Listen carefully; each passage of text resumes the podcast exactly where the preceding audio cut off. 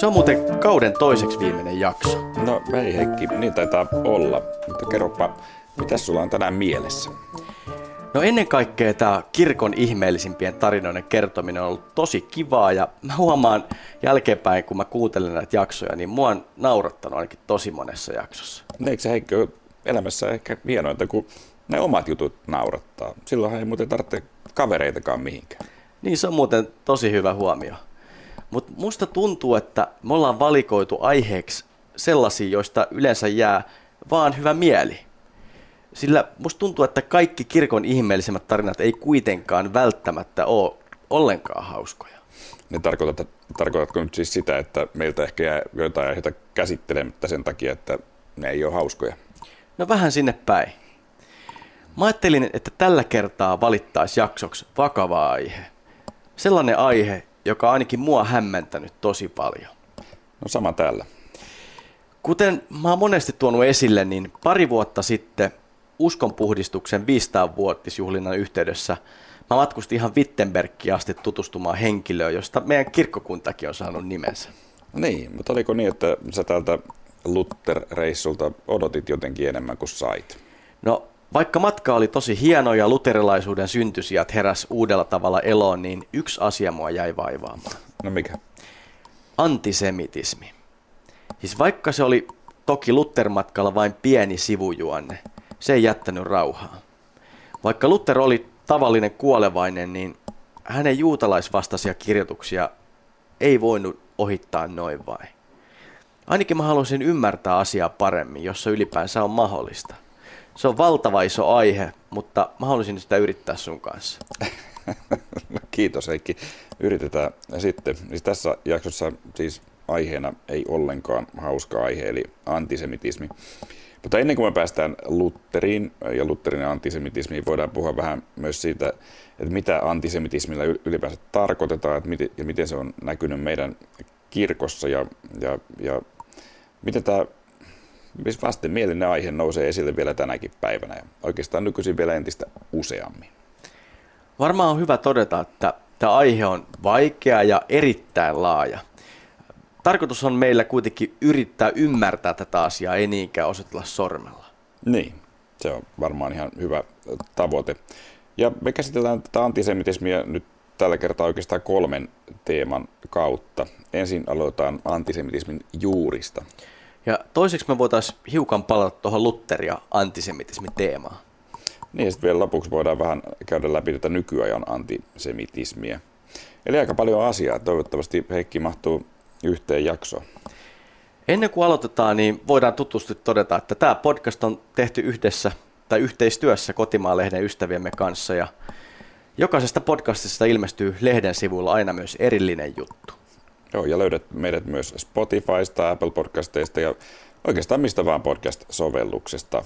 Ja tosiaan osa näistä sovelluksista, sehän ne tukevat arvion antamista. Että jos tykkäät, niin voit antaa meille sen kivan arvion siellä. Se auttaa, auttaa meitä ja saa, saadaan näkyvyyttä. Ja me ollaan tietenkin myös Radio Dayn aaloilla. Ja palautetta ja ideoita voi lähettää tuttuun osoitteeseen palaute at kirkon ihmeellisimmät tarinat piste fi ääkkösten kanssa. Tai Facebookissa voi antaa palautetta tai Twitterissä ja kaikkiin palautteisiin vastataan.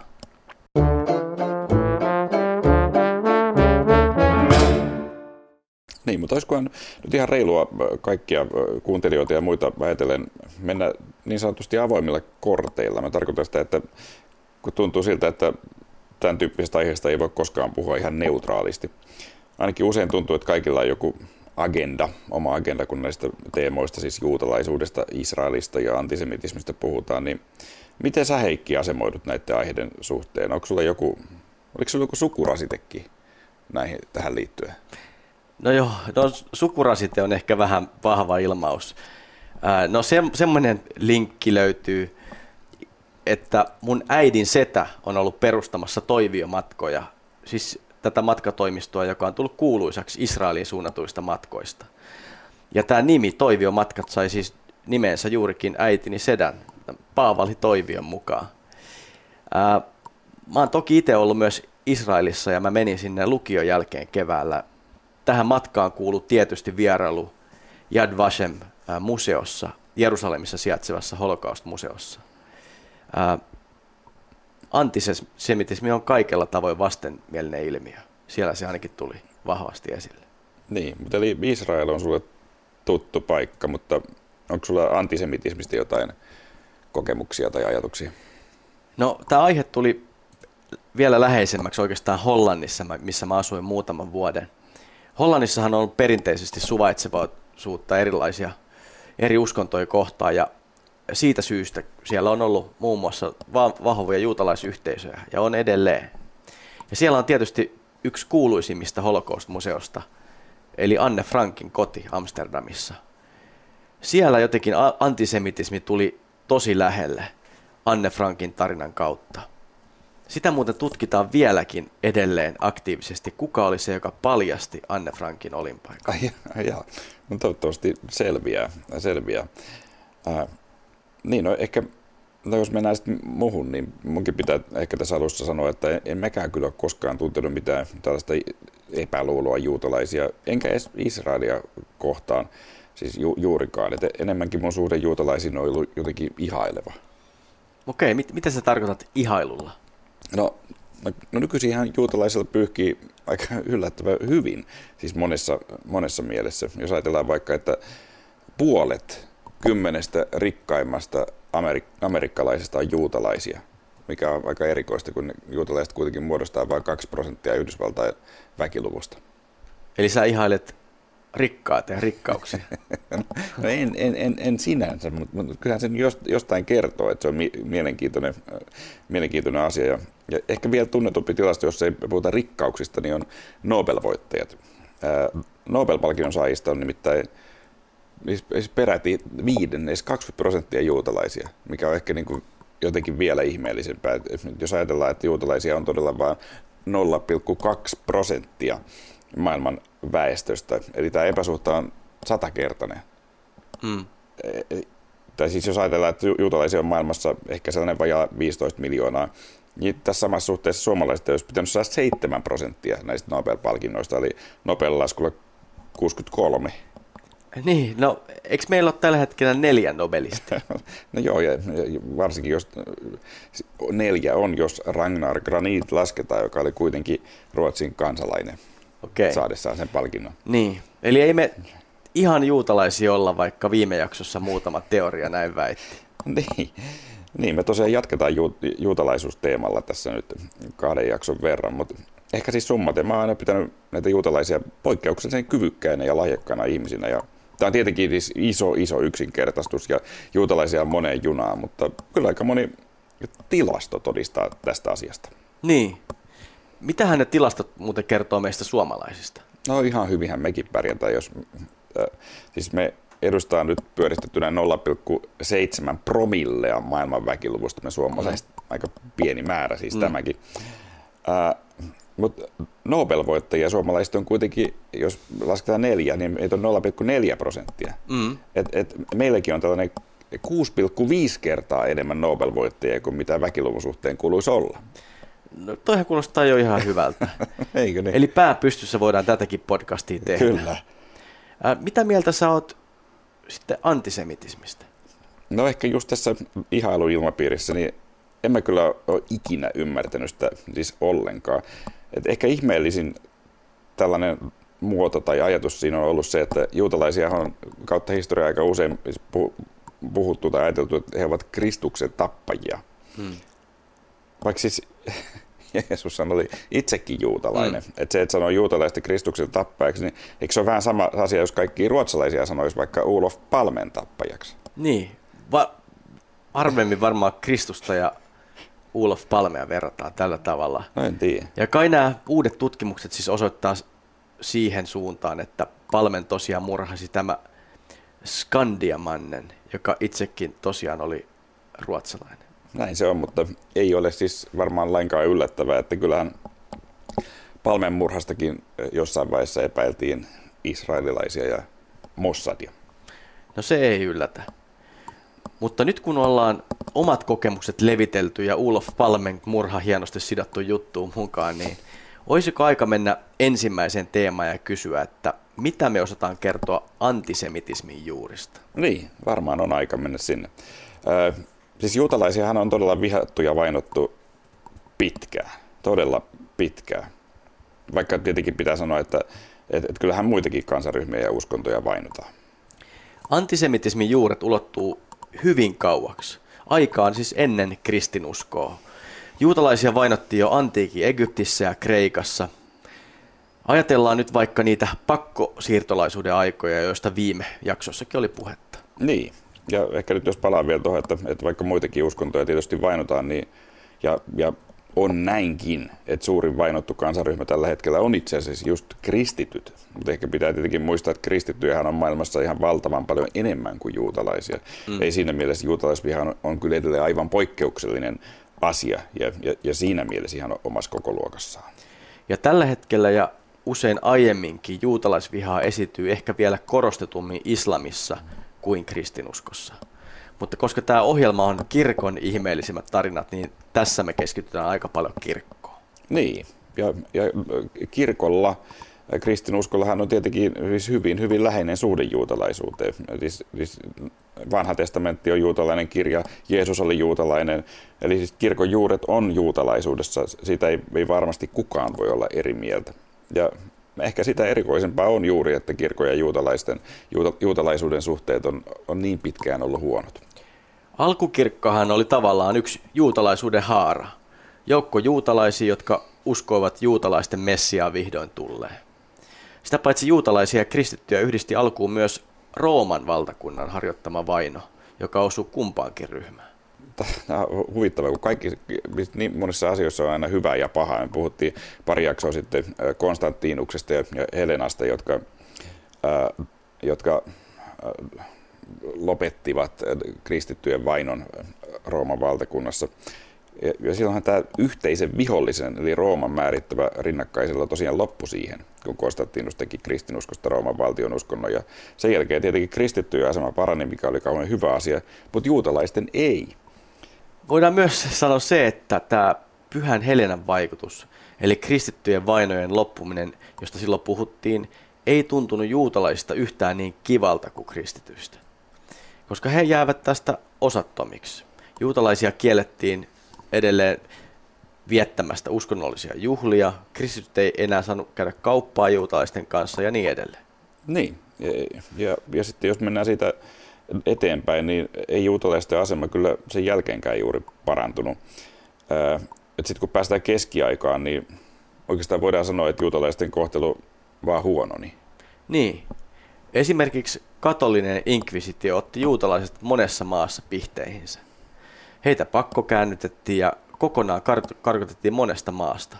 Esimerkiksi Englannissa juutalaiset karkotettiin vuonna tuhatkaksisataayhdeksänkymmentä ja he sai palata vasta tuhatkuusisataaviisikymmentäkuusi, eli kolmesataakuusikymmentäkuusi vuoden päästä. Aika pitkä aika. Mm. Mutta myös Ranskassa ja Espanjassa ja monessa muussa maassa tehtiin ihan samoin, että juutalaiset karkotettiin.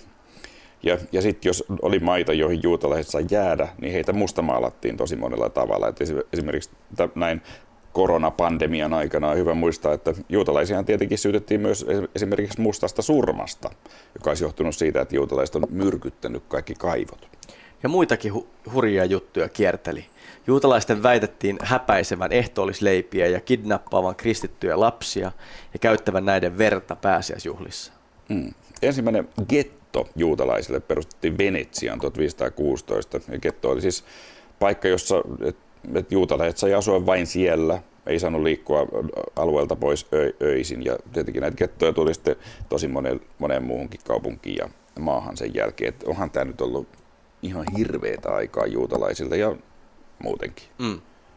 Niin näistä ajoista Facebookin Zuckerbergiin sieltä Amerikan rikkaiden listalla on listalle, niin sitten tässä on aika pitkä aika. Vaikka kai jonkinlainen syy-yhteys juutalaisten myöhemmällä rikkaudella ja heidän kokemalla vainolla kai on. Niin, se on, se on totta. Oikeastaan moni juutalainenhan voi sanoa ihmeellisellä tavalla onnistui hyötymään näistä heille asetetuista rajoituksista. Niin, juutalaiset ei siis saanut omistaa maata eikä harjoittaa juuri mitään ammattia. Mutta koska tällöin katolisen kirkon mukaan koron ottaminen tai koron kiskonta oli vielä tällöin kiellettyä kristityille, niin juutalaisten annettiin toimia pankkialalla. Ja siinä he olivatkin hyviä. Juutalaiset on, on todella yhdistetty rahan lainaamiseen, ainakin vuosituhannen ajan. Tällainen juutalaisuutta paljon käsitellyt historioitsija Howard Sakhar arvioi, että seitsemäntoistasataa-luvulla jopa kolme neljännestä juutalaisista harjoitti joko rahan lainaamista tai erilaista kaupankäyntiä. Ja tämän vuoksi monen juutalaisen varallisuus kasvoi. Ja tämä osaaminen pysyi suvuissa ja, ja voi sanoa, että, että tämä tavallaan jatkuu yhä tänäkin päivänä. Nyt kun me ollaan hypitty juutalaisten historiassa jo puolentoista tuhannen vuoden ajan, niin on hämmästyttävää huomata, että koko ajan he ovat joutuneet kohtamaan vainoja ja syrjintää. Niin, se on, se on kyllä ihmeellistä, mutta ei se tosiaan siihen keskiaikaan loppunut se vaino. Niin. No ei, no otetaan nyt käsittelyyn Luther. Joo, ja no ehkä alkuun me voitaisiin vähän lukea otteita Lutherin ajatuksista juutalaisista ja sitten miettiä, että miten näitä kirjoituksia on selitetty aikojen saatossa.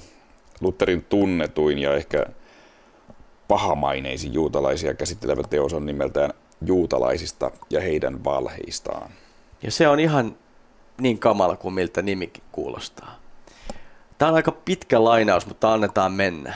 Luther antaa tässä kirjassa ohjeita juutalaisten kanssa toimimiseen. Ja nämä ohjeet kuulostaa, tai oli, oli seuraavanlaisia. Yksi, heidän synagogansa tai koulunsa sytytettäköön tuleen. Kaksi, heidän talonsakin samalla tavalla rikki revittäköön. Kolmas kohta, heiltä otettakoon pois kaikki heidän rukouskirjansa ja Talmudin selityksensä. Neljä, heidän rabbineitaan kiellettäköön elämän ja hengen menettämisen uhalla vastedes opettamasta. Viisi, juutalaisilta kokonaan peruutettakoon tien ja saattovartion käyttöoikeus, sillä heillä ei ole maaseudulla mitään tekemistä. Ja jatkuu vielä muutaman ohjeen verran. Kuusi. Heiltä kiellettäköön koronkiskominen ja heiltä otettakoon kaikki omaisuus ja hopea ja kultakalleudet ja pantakoon syrjään talletettaviksi. Seitsemän. Nuorille voimakkaille juutalaismiehille ja juutalaisnaisille annettakoon käteen varsta, kirves, kuokka, lapio, rukki, värttinä ja annettakoon heidän ansaita leipänsä otsansa hiessä. Niin. Aika, aika moista tekstiä.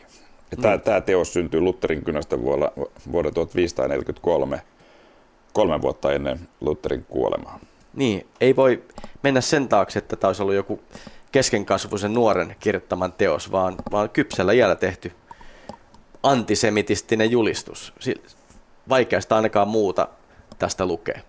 No näin on, näin on. Nyt, kyllä kun nämä tässä nyt näin luettelee nämä Lutherin ohjeet, niin hiljaiseksi vetää. Mutta Lutherillahan oli myös muunlaisia kirjoituksia juutalaisista. Oli, ja täytyy sanoa, että nuorempana sävy oli erilainen.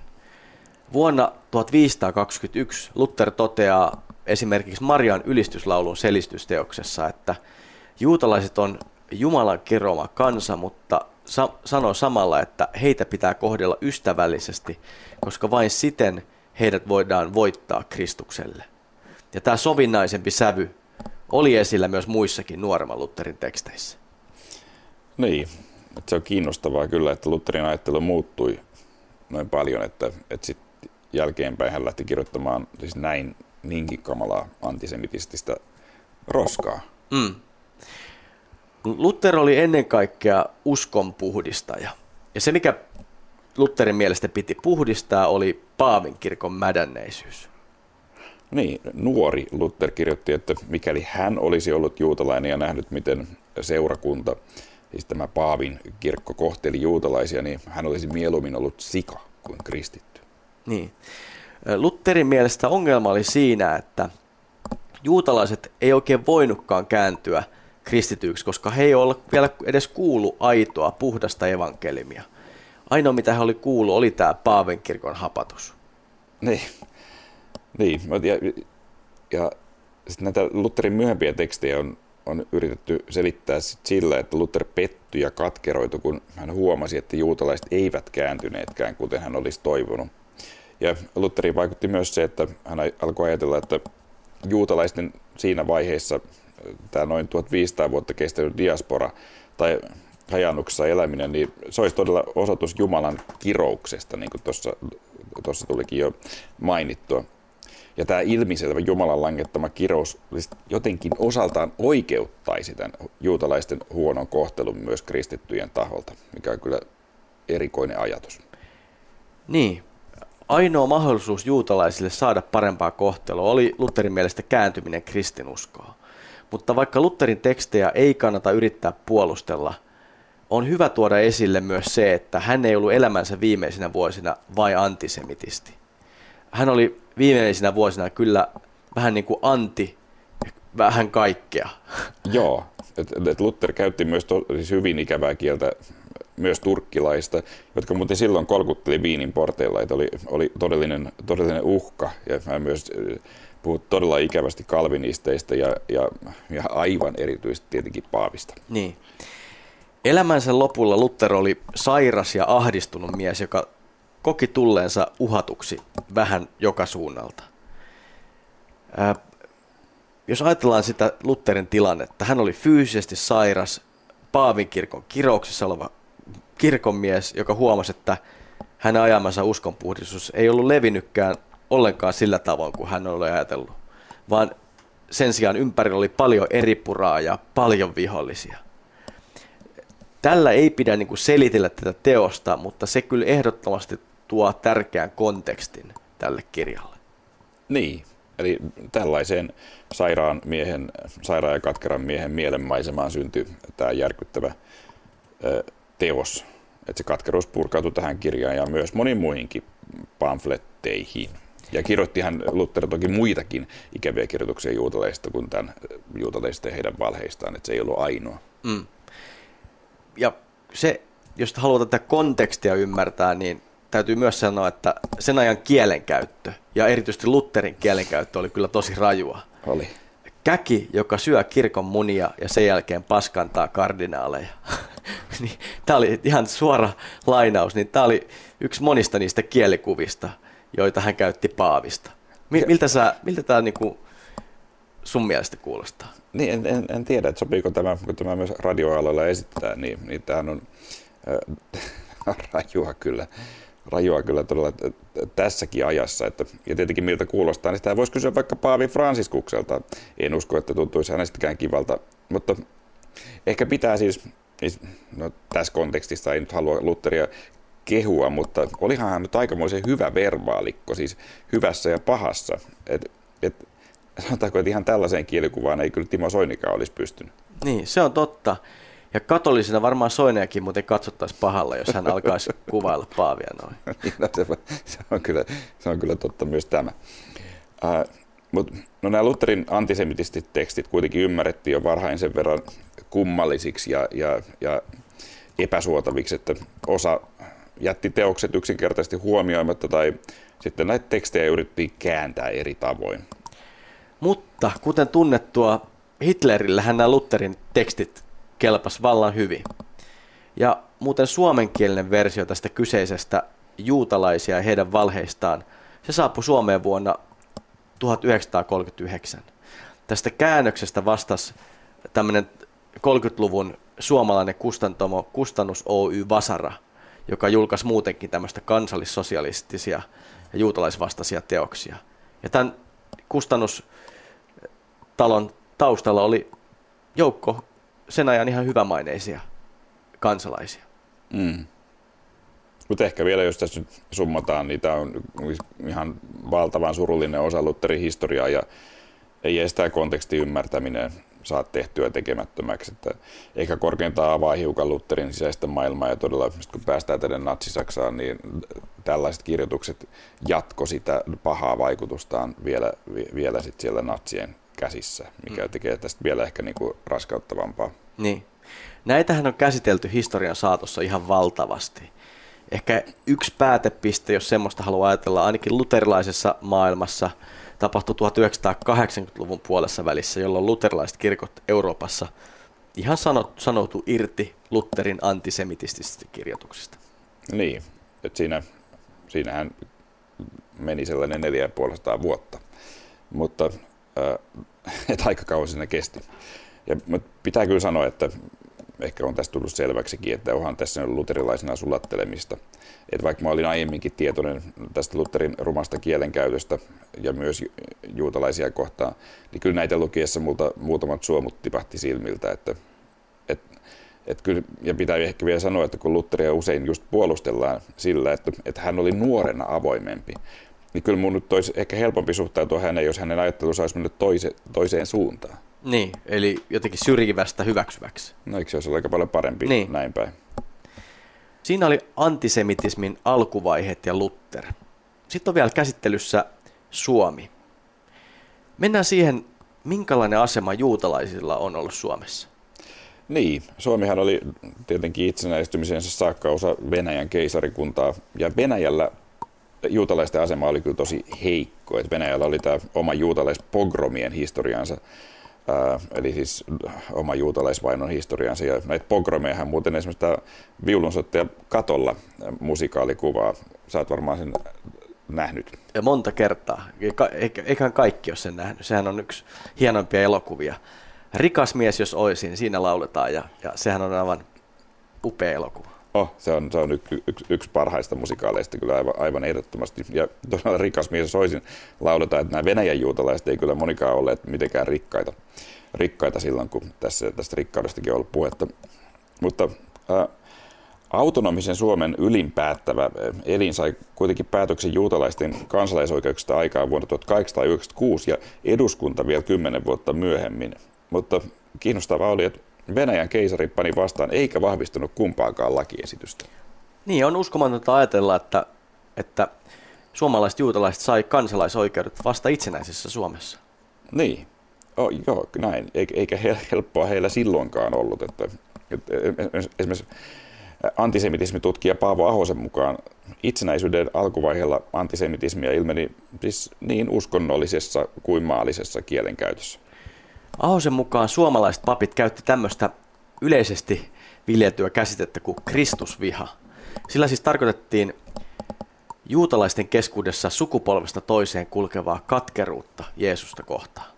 Niin, ja me, myös tämä yhteistyökumppanimme Kotimaa-lehti julkaisi itsenäisyyden ensimmäisenä vuosina useita kirjoituksia, joissa käsiteltiin näitä juutalaisten väitettyjä väärinkäytöksiä ja korostettiin juutalaisten Suomelle aiheuttavaa vaaraa.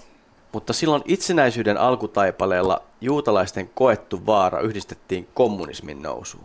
Olihan sosialismin isä Karl Marx ja lokakuun vallankumouksen yksi keskushahmoista Lev Trotski juutalaisia.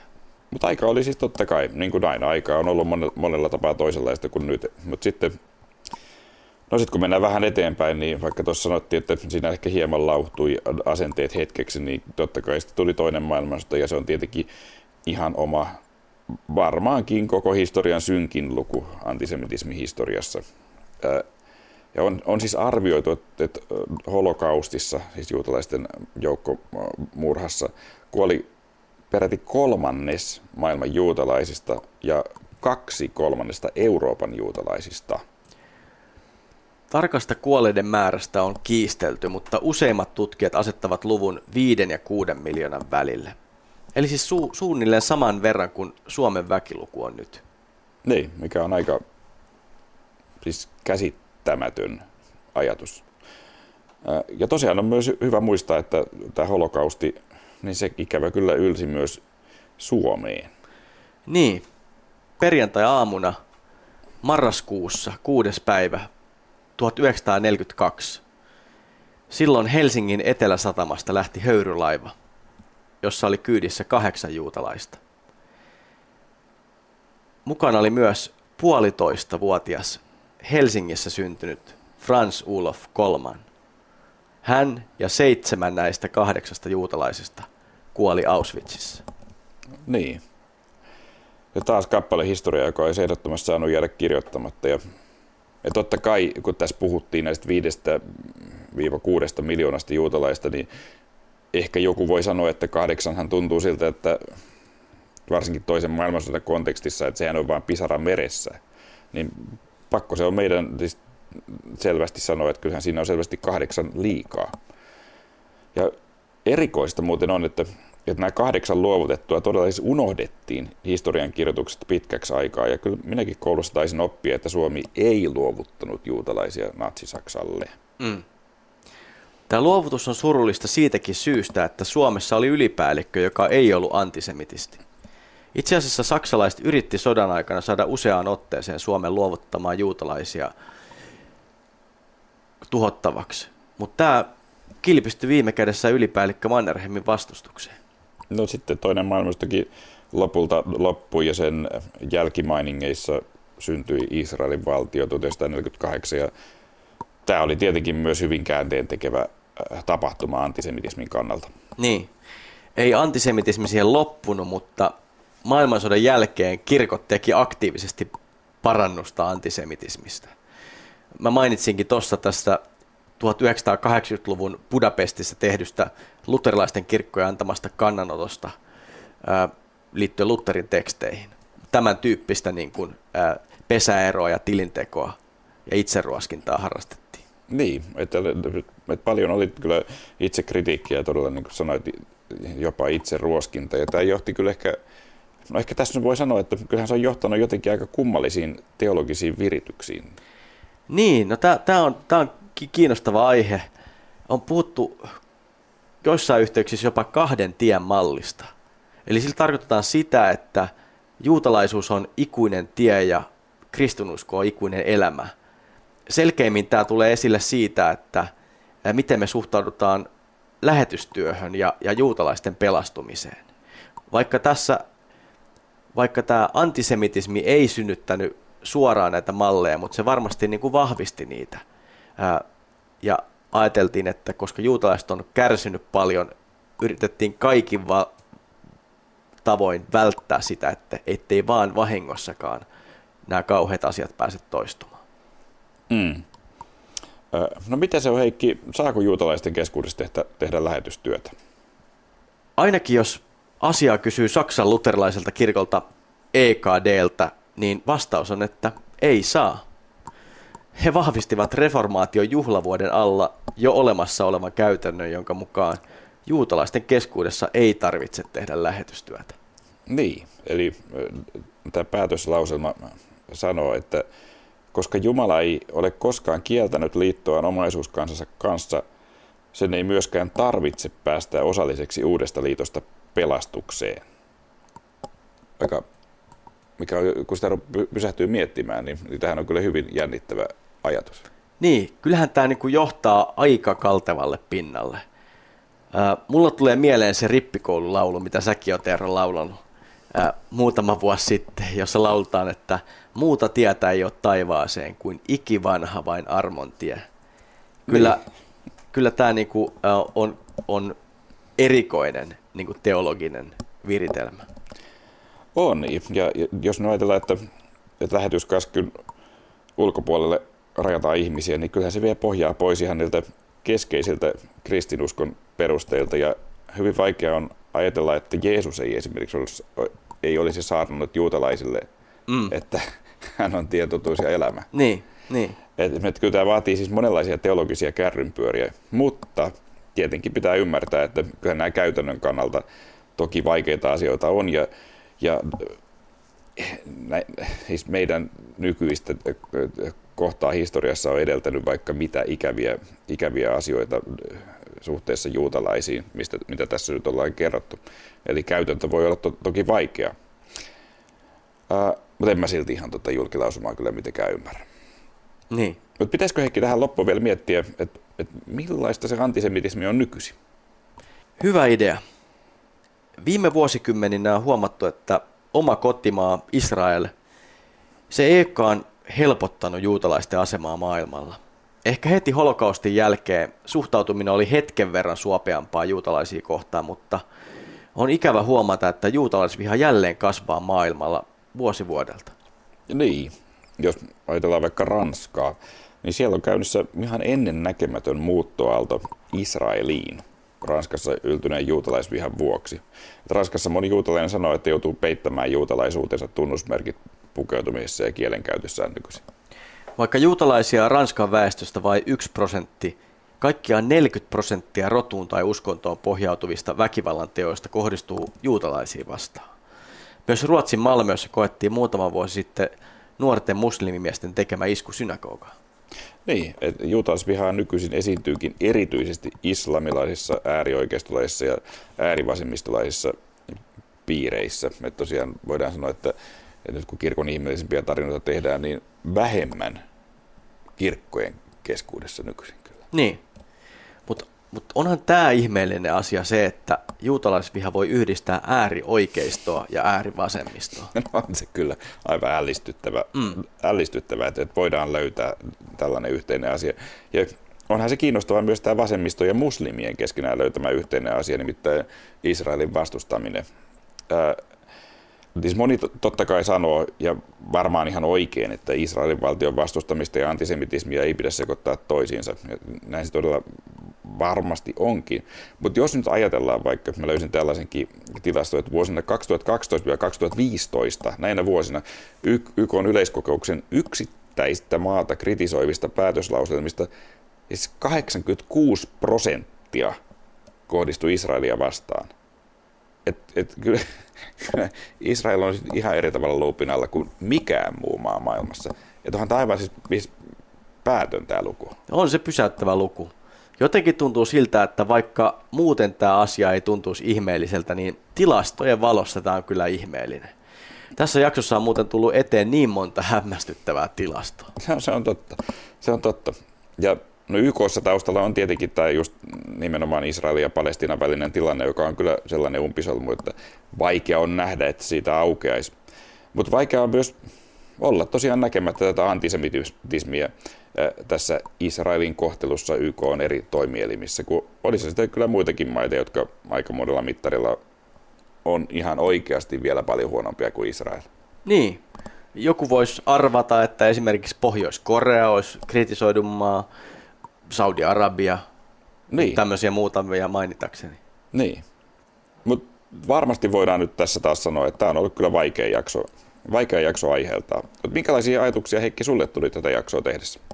Niin, no mulla on siis pikkasen huono pimeän näkö ja sen vuoksi mä en ole koskaan tykännyt pimeästä. Mä pelkään kompastuvani tai mä hakeudun mieluummin semmoiseen paikkaan, missä on valosaa. Tätä mä en tiennyt. Niin. Mutta oikeasti niin mulla oli tämän aiheen äärellä juuri samanlainen tunne. Tässä joutuu katsomaan sellaista pimeyttä, jos kääntäisi mieluummin katseen muualle. Semmoinen olo mulla oli.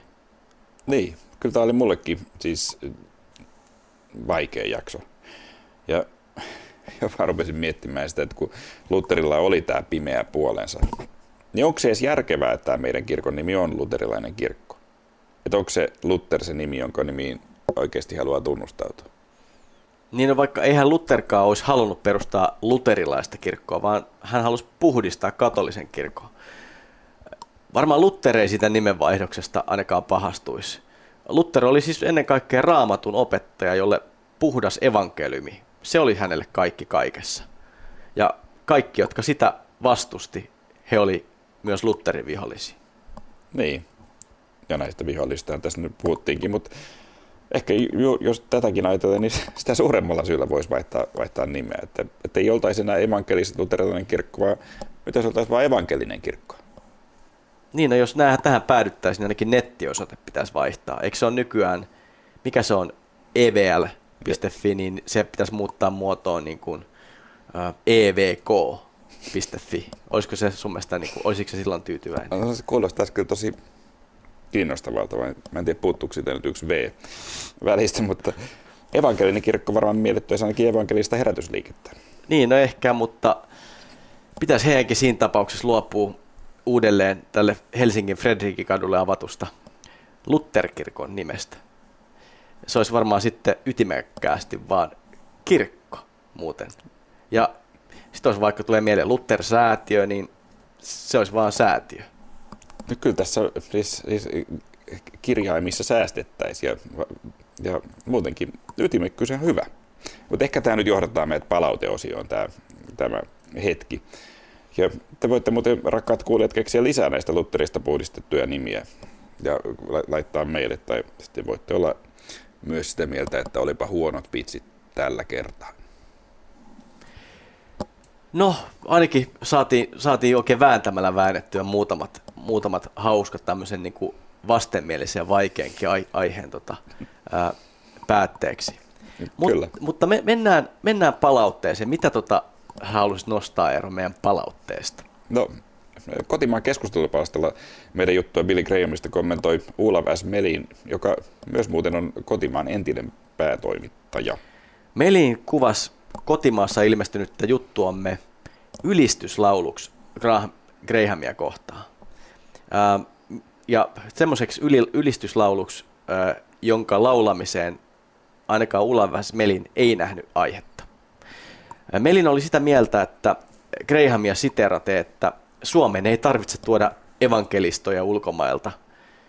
Ää, mitä mieltä sä oot, Eero, tästä palautteesta? Oliko se meidän juttu sun mielestä ylistyslaulu Grahamille? No ei me nyt varmaan Grahamia haluttu missään nimessä täysin tuomita, eikä, eikä siinä varmaan syytäkään, syytäkään olisi, mutta ei se mikään ylistyslaulu ollut. Voi toki olla, että Melin ei kuunnellut tätä meidän podcastia loppuun. Ehkä, ehkä hän kommentoi vain sitä kirjoitusta kotimaassa. Se on toki, toki mahdollista ja veti niin sanotut nopeat johtopäätökset, kun eihän tässä kukaan, tässä, kukaan tässä maailmassa mikään puhtain pulmunen ole. Ää, ei varsinkaan Billin poika Franklin, jota muuten myös käsittelimme ja häneen liittyviä ongelmia. Niin. Melinin kirjoituksen ydinviesti oli se, että amerikkalainen kristillisyys ei sovi yhteen suomalaisen kristillisyyden kanssa. Siinä ehkä se ydin, ydinajatus. Se on muuten tosi kiinnostava teema, jota olisi muuten kiinnostava jatkaa edelleen jossain podcastissa. Eh, siis mitä itse asiassa on suomalainen kristillisyys? Ja eikö ole kuitenkin lopulta niin, että kaikki kristillisyys on jollain tavalla tuontitavaraa? Niin, onhan se kyllä erikoinen ajatus minusta, että ajatellaan, että ei pitäisi tuoda evankelistoja ulkomailta, että ikään kuin meillä täällä Suomessa nyt oltaisiin löydetty kristinuskon piiristä jotain sellaista, mihin kenelläkään ulkomaalaisella ei olisi mitään lisättävää. Niin mä nyt jotenkin ajattelen, että ehkä Olav S. Melinkään ei näin oikeasti halua ajatella, jos, jos tarkemmin asiaa miettii. Niin, jos ollaan puhuttu tänään paljon tilastoista, niin nämä tilastot, jos jotkun, on erittäin huolestuttavaa katseltavaa. Viittaan siis siihen, että millä tavalla esimerkiksi kirkosta eroaminen kiihtyy ja saattaa olla viimeinen vuosikymmen, jolloin luterilainen kirkkoon kuuluminen on, on enemmistö. Näin on. Että kyllä tässä minä sanoisin, että ihan tervetuloa vaan vieraatkin opettajat tänne, tänne meille. Mutta ehkä tämä tästä. Tämä podcast on tosiaan tehty yhteistyössä meidän Kotimaan-lehden ystäviemme kanssa. Ja, ja niin kuin on todettu, niin jokaista podcastissa ilmestyy lehden sivulla aina myös erillinen juttu. Ja meidät löytää myös Spotifysta ja Applen podcasteista ja oikeastaan mistä vaan podcast-sovelluksesta. Ja meidät löytää tietysti myös Radio Dayn aalloilta. Ja lähetä palautetta, jos joku asia jäi vaivaamaan, niin lähetä sitä palautetta osoitteeseen palaute at kirkon ihmeellisimmät tarinat piste fi. Ja palautetta sä voit antaa myös Facebookissa tai Twitterissä. Yritetään, eikä yritetä vaan vastaamme kaikkiin palautteisiin. Kiitos kun olit mukana.